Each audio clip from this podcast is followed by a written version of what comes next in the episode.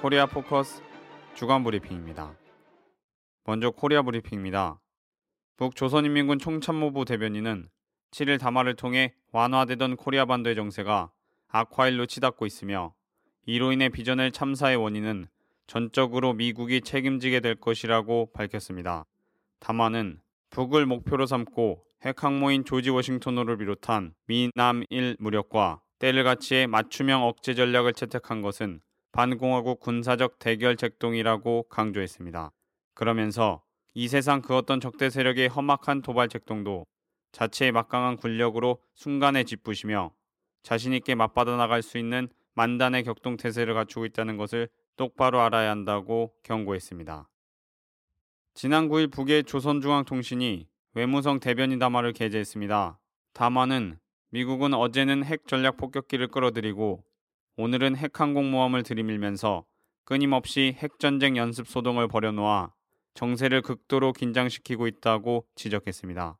이어 미국은 존재 조건 없는 대화와 협상을 통하여 조선반도의 평화와 안정을 보장하자는 우리의 정당한 요구는 한사코 거부하고 군사적 도발만을 일삼고 있는 것이다라고 강조했습니다. 그러면서 우리는 평화를 바라지만 절대로 구걸은 하지 않으며 대화에도 대결에도 다 준비되어 있다고 역설했습니다. 북은 10일 조평통 대변인 담화를 통해 괴뢰보스 패당이 우리의 경고와 내외의 비난에도 불구하고 북남 순회 상봉 담화록 문제를 또다시 들고 나와 소동을 피우고 있는 것은 추악한 정치적 야욕을 위해서라면 그 무엇도 서슴치 않는 정치적 폐륜물이 정치 깡패 집단으로서의 본색을 여지없이 드러낸 무지막지한 망동이다고 지적했습니다. 그러면서 그 무지무도한 폐륜적 망동의 막후에는 박근혜가 있다고 실명 비난했습니다. 계속해서 담화록을 공개할 얘기한다면 우리 역시 남조선 위정자들과 특사들이 우리에게 와서 발라 맞추는 소리를 한 데 대해 전면 공개할 수 있다는 것을 알아야 한다고 경고했습니다. 북노동신문은 지난 11일 연방제는 가장 공명정대한 민족 공동의 통일 방안이라는 논평을 실었습니다. 논평은 고려 민주연방공화국 창립 방안은 나라의 통일을 온 민족의 의사와 요구, 이익에 맞게 공명정대하게 실현할 수 있게 하는 조국 통일 방안이다라고 지적했습니다. 그러면서 6.15 통일 시대의 사변적인 성과들은 연방제야말로 가장 정당한 조국 통일 방식이라는 것을 실증해 주었다고 역설했습니다. 계속해서 괴뢰 패당이 연방제 통일에 대한 온 민족의 지향과 시대의 흐름에 역행하면서 체제 통일을 계속 추구하는 한 북남 사이의 불신과 대결의 감정을 해소할 수 없고 관계 개선에 대하여서도 생각할 수 없다. 체제 통일의 망동이 몰아올 것은 전쟁뿐이다라고 비난했습니다. 북조국평화통일위원회는 11일 서기국 보도를 통해 미국의 초대형 핵항공모함 조지 워싱턴호 전단과 일본 해상 자위대 침략 무력까지 참가한 이번 연합 해상 훈련은 미국과 괴뢰 패당이 우리에 대한 핵 선제 타격을 노린 맞춤형 억제 전략을 확정 발표하고 미국이 일본 반동들의 집단적 자유권을 승인한 것과 때를 같이하여 벌어지고 있는 것으로 하여 더욱 위험천만한 북침 핵전쟁 불장난으로 되고 있다고 말했습니다. 또 미국과 괴뢰 패당은 도발적 핵전쟁 불장난에 대한 규탄의 목소리가 내외에서 높아가자 그 무슨 조난 구조를 위한 연례 훈련이니 뭐니 하는 황당무계한 나발을 불어대고 있다고 비난했습니다. 마지막으로 핵전쟁의 불집을 기어이 터뜨리려 한다면 즉각적인 반격으로 침략자, 도발자들을 항공모함과 함께 시도 없이 영영 수장해 버릴 것이라고 경고했습니다. 북노동신문은 12일 물의 한들과는 신뢰를 논할 수 없다는 논평을 발표했습니다. 논평은 남에서 북남 순회 상봉 담화록 문제가 괴뢰 패당의 모략 책동으로 다시금 여론화되며 정치적 소용돌이를 일으키고 있다며 초보적인 외교 상식도 대화 예의도 모르는 천하의 정치 무례한들만이 저지를 수 있는 망동으로서 괴뢰 패당의 도덕적 저열성을 낱낱이 폭로해주고 있다고 밝혔습니다. 이어 북남 관계에서 가장 신성시되어야 할 북남 수뇌분들의 담화 내용이 대결 광신자들에 의해 심히 모독당하고 있는 엄중한 사태를 절대로 수수방관할 수 없다며 담화록 소동에 계속 매달리는 경우 엄중한 후과가 초래될 수 있다는 것을 똑똑히 알아야 한다고 경고했습니다. 북국방위원회는 12일 대변인 성명을 통해 미국이 진정으로 조미 관계 개선에 관심이 있다면 대조선 적대시 정책부터 철회하여야 할 것이다라고 밝혔습니다. 성명은 불가침 조약은 속내는 어떠하든 고유한 의미에서 상대방을 서로 존중하면서 침략과 무력 간섭을 포함한 일체 군사적 공격을 하지 않기로 담보하는 확약으로 알려져 있다며 미국의 불가침 타령이 지금까지 사람들이 알고 있거나 역사에 기록된 그 모든 기만적인 불가침보다 더 파렴치하고 강교하다는 데 있다고 지적했습니다. 이어 미국이 내놓은 불가침 제안은 조선반도의 평화와 안전을 지켜줄 수 없지만 핵을 가진 우리의 자위적 혁명 무력은 모든 것을 지켜주고 담보해주게 되어 있다고 전했습니다. 그러면서 미국은 우리의 체제 전복과 영토 강점을 넘겨다 보며 벌리는 각종 전쟁 연습을 비롯한 모든 도발 행위들을 즉시 전면 중지하는 용단을 내려야 한다며 조미 관계 개선의 길이 있고 조선반도는 물론 미국 본토의 평화와 안전에 대한 담보가 있다고 강조했습니다. 이어서 남코리아 브리핑입니다. 민주당 진선미 의원이 8일 국가정보원법 전부 개정안을 비롯해 관련 법 7개를 발의했습니다. 개정안은 통일 해외 정보원으로 개칭하고 대공수사권 등 수사권 폐지를 골자로 하고 있습니다. 이외 국내 보안 정보 수집 권한 폐지, 정보 및 보안 업무 기획 조정 권한 폐지, 정보원의 자체 회계 감사 및 직무 감찰 삭제, 감사원이 회계 감사 및 직무 감찰 비공개 조사, 비밀 활동비 삭제, 국회 예산결산위원회 정보원 예산결산 심사 포함, 정보원 원장 및 차장 등 간부의 정치 개입 등 부당 지시 불법 행위에 대한 직원들의 항명권 부여, 정보원장 탄핵 소추 대상에 포함, 대통령의 지시 및 정보활동 요구 문서화, 정보원 직원들의 정치 관여, 직권남용 금지, 도청금지 위반 시 신고 및 포상, 정치관여죄의 위반 공소시효 적용 배제 등이 포함되어 있습니다. 진 의원은 국정원 개혁 7개 법안의 제출은 국가정보기관에 대한 국회 차원의 민주적 통제와 민주주의 초석을 세우기 위한 가장 기본적인 작업의 하나일 뿐이라며 국정원 개혁에 대한 더 많은 담론과 건강한 방향의 입법 발의가 이후에도 계속 이어지길 바란다고 밝혔습니다.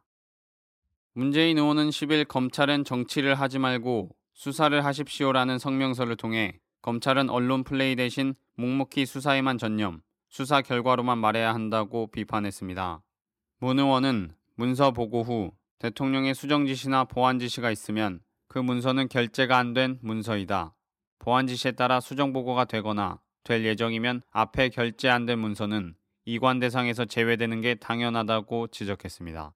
이어 종이 문서 같으면 이미 반려됐을 텐데 보고자가 삭제할 수 없게 되어 있었던 이 지원 시스템 때문에 이 지원 속에 남아있는 것에 지나지 않기 때문이라고 해명했습니다. 그러면서 검찰은 미결제 문서의 당연한 이관 제외를 시비하지 말고 당시 청와대가 다음 정부로 이어지게 되어 있는 정상회담 후속 회담에 참고토록 하기 위해 국정원에도 넘겨줬던 최종본 그래서 이지원 사본에도 있고 국정원에도 있는 최종본이 국가기록원 문서관리 시스템에 없는 이유가 무엇인지 밝히는데 노력을 모아야 한다고 요구했습니다. 천안함 성금 중 4분의 1이 회식비 기념품비로 사용됐다는 지적이 나왔습니다.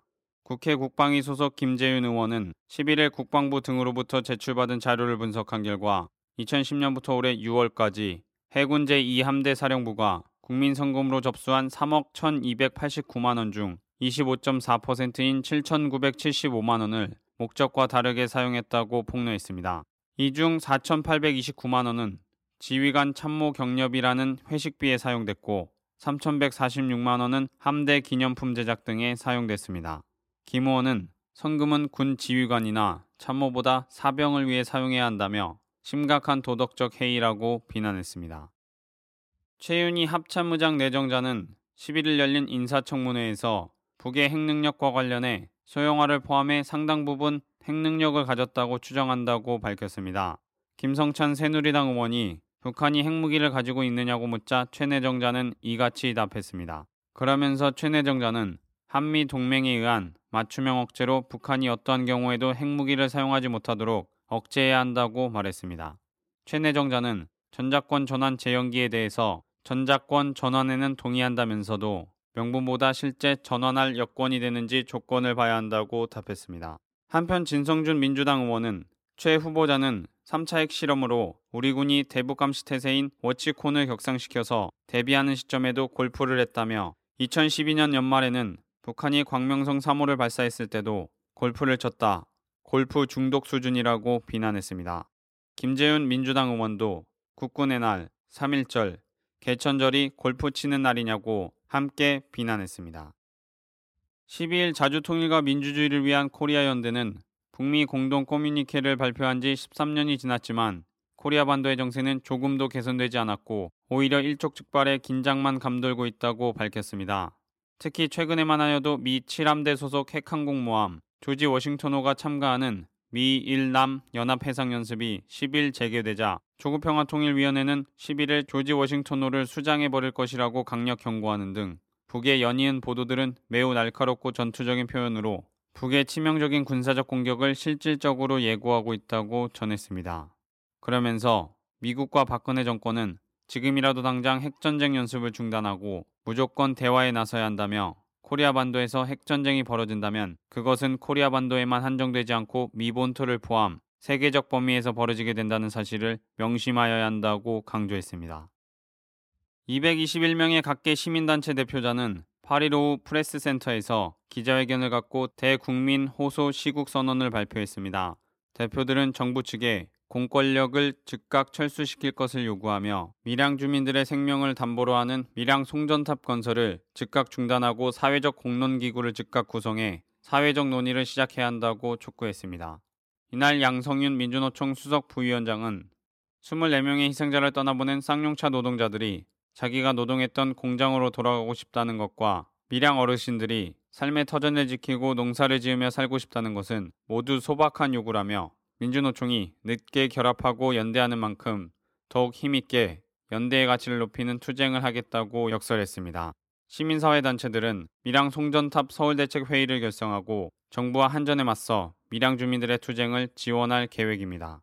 한편 환경보건시민센터는 이날 기자회견에서 세계보건기구 산하 국제암연구소는 고압 송전선로에서 발생하는 극저주파 자기계를 잠재적으로 암을 일으킬 수 있는 매개체로 분류했다며 정부와 한전이 계획하고 IT는 2015년까지의 3,621개의 송전탑 신규 건설은 전면 재고되어야 하며 엄격하게 판단된 신규 필요시설은 모두 지중화로 건설돼야 한다고 강조했습니다. 끝으로 국제브리핑입니다. 미 연방정부 부채 상한 증액을 위한 오바마 대통령과 공화당 지도부와의 10일 회담이 뚜렷한 성과를 내지 못한 채 끝났습니다. AP통신은 이날 오후 오바마 대통령과 존 베이너 하원 의장을 비롯한 공화당 중진 의원 20명은 오바마 대통령의 초청으로 백악관 루즈벨트 룸에서 약 1시간 30분간 대화를 나눴다고 보도하고 공화당 의원들은 일시적으로 정부가 더 돈을 빌릴 수 있도록 하는 대신 열흘째를 맞은 셧다운의 종식을 위한 협의를 즉각 시작하자고 오바마 대통령에게 제안했다고 전했습니다. 이에 오바마 대통령은 부채 상한선 협의를 시작하기 전에 셧다운 협의에 나설 수 없다는 입장을 고수한 것으로 알려졌습니다. 다만 오바마 공화당 대표단의 회담이 일단 불발됐지만 모두 대화가 이어져야 한다고 한 목소리를 내며 국가 디폴트, 채무 불이행을 피하기 위한 타협책이 도출될 여지는 남겼습니다. 회담에 앞서 베이너 하원 의장은 재정지출 삭감 협상 재개를 조건으로 6주간 연방정부 부채 상한을 늘려 국가 디폴트를 일시 차단하자는 방안을 공식 제안했습니다. 미국 버락 오바마 대통령은 9일 미국 연방준비제도 의장에 제닛 옐런 현 부의장을 지명한다고 공식 발표했습니다. 오바마는 이날 오후 백악관에서 벤 버냉키 현 의장과 옐런 차기 의장 지명자와 함께 기자회견을 열고 옐런 지명자는 물가 안정과 두 가지 정책 의무를 지닌 연준의 의장직을 넘겨받기에 강인하고 검증된 지도자라고 소개했습니다. 옐런 지명자는 의회 인준을 받으면 내년 1월 30일로 임기가 끝나는 버냉키 의장의 뒤를 이어 4년간 미국 중앙은행을 이끌게 됩니다. 외신들은 오바마가 선호했던 로런스 서머스 전 재무장관이 여러 구설수로 자진하차하고 비교적 의회의 지지를 받고 있는 옐런이 지명되었다는 점에서 그녀의 상원 인준은 무난할 것으로 전망했습니다. 또 옐런 지명자가 2010년부터 현 버냉키 의장과 함께 이른바 양적 완화 정책 시행을 주도했기 때문에 기존의 연준의 금융 통화 정책 기조에는 큰 변화는 없을 것으로 분석했습니다. 일 교도통신은 6일 일본군 성노예 강제 연행의 증거가 공개됐다고 보도했습니다. 2차 세계대전 중 일본군이 인도네시아의 포로 수용소에서 네덜란드 여성 35명을 강제 연행해 위안부로 삼았다는 공문서를 도쿄 국립공문서관이 지난달 말부터 6일까지 공개했다고 보도했습니다. 시민단체 정보공개 청구에 따라 일본 정부가 공개한 이 자료는 종전 후 인도네시아 바타비아에서 전직 일본군 중장 등 장교 5명과 민간인 4명을 강간죄 등으로 유죄 판결한 재판의 기록과 피고인이 일본 관청에서 진술한 내용 등으로 이뤄져 있습니다. 육군 중장은 12년형을 선고받았습니다. 한편 아베 총리는 1, 2차 집권기 모두 이런 사실을 부정하고 있습니다. 9일부터 10일까지 브루나이에서 열린 동남아시아 국가연합 정상회의에서 리중 총리가 케리미 국무장관을 향해 아시아 문제는 아시아 당사국들끼리 해결해야 한다고 비판했습니다. 리 총리는 남중국해 갈등은 직접 관련이 있는 당사국 사이에 협상과 논의를 통해 해결해야 한다며 미국이 간섭하지 말라고 경고했습니다. 앞서 케리 장관은 남중국해 분쟁에 대해 아세안이 행동 강령 협상을 통해 평화롭게 갈등을 해결하려는 노력을 전적으로 지지한다고 말했습니다. 아세안은 남중국해 충돌을 막기 위해 법적 구속력 있는 행동 강령 제정을 중국 측에 요구하고 있고 중국은 갈등 당사국 간 양자 협상으로 해결해야 한다고 맞서고 있습니다. 7일 인도가 핵탄두를 탑재할 수 있는 탄도미사일을 또 시험 발사했습니다. 프리트비2라는 이름의 이 미사일은 이날 오전 9시 14분에 인도 동부 오디샤주 발라소레 해변의 통합시험 발사장의 이동식 발사대에서 성공적으로 발사됐다고 인도 언론이 보도했습니다. 이 미사일의 사거리는 350km이며 500에서 1000kg의 핵탄두를 탑재할 수 있습니다. 파키스탄의 탈레반 지도자 하키물라 메수드가 아프간 전쟁 종결을 위해 정부와 진지한 대화를 나눌 뜻이 있다고 9일 BBC가 보도했습니다. 탈레반의 1인자인 메수드는 BBC와의 인터뷰에서 정부가 대화 테이블로 나오면 조건을 제시하겠다며 평화협상에 나설 의지를 밝혔습니다. 그는 과거 평화협상 결렬의 원인은 파키스탄 정부가 미국의 압력을 받아 무고한 주민을 폭격하고 미국의 무인기 공격에도 파키스탄의 지원이 있었다고 지적했습니다. 파키스탄 나와즈 샤리프 총리가 탈레반 2인자를 석방하며 평화협상에 적극적으로 나오고 있습니다. 아프간 탈레반 지도자 물라 무함마드 오마르도 협상 의지를 밝히고 있습니다. 코리아 포커스 주간 브리핑이었습니다.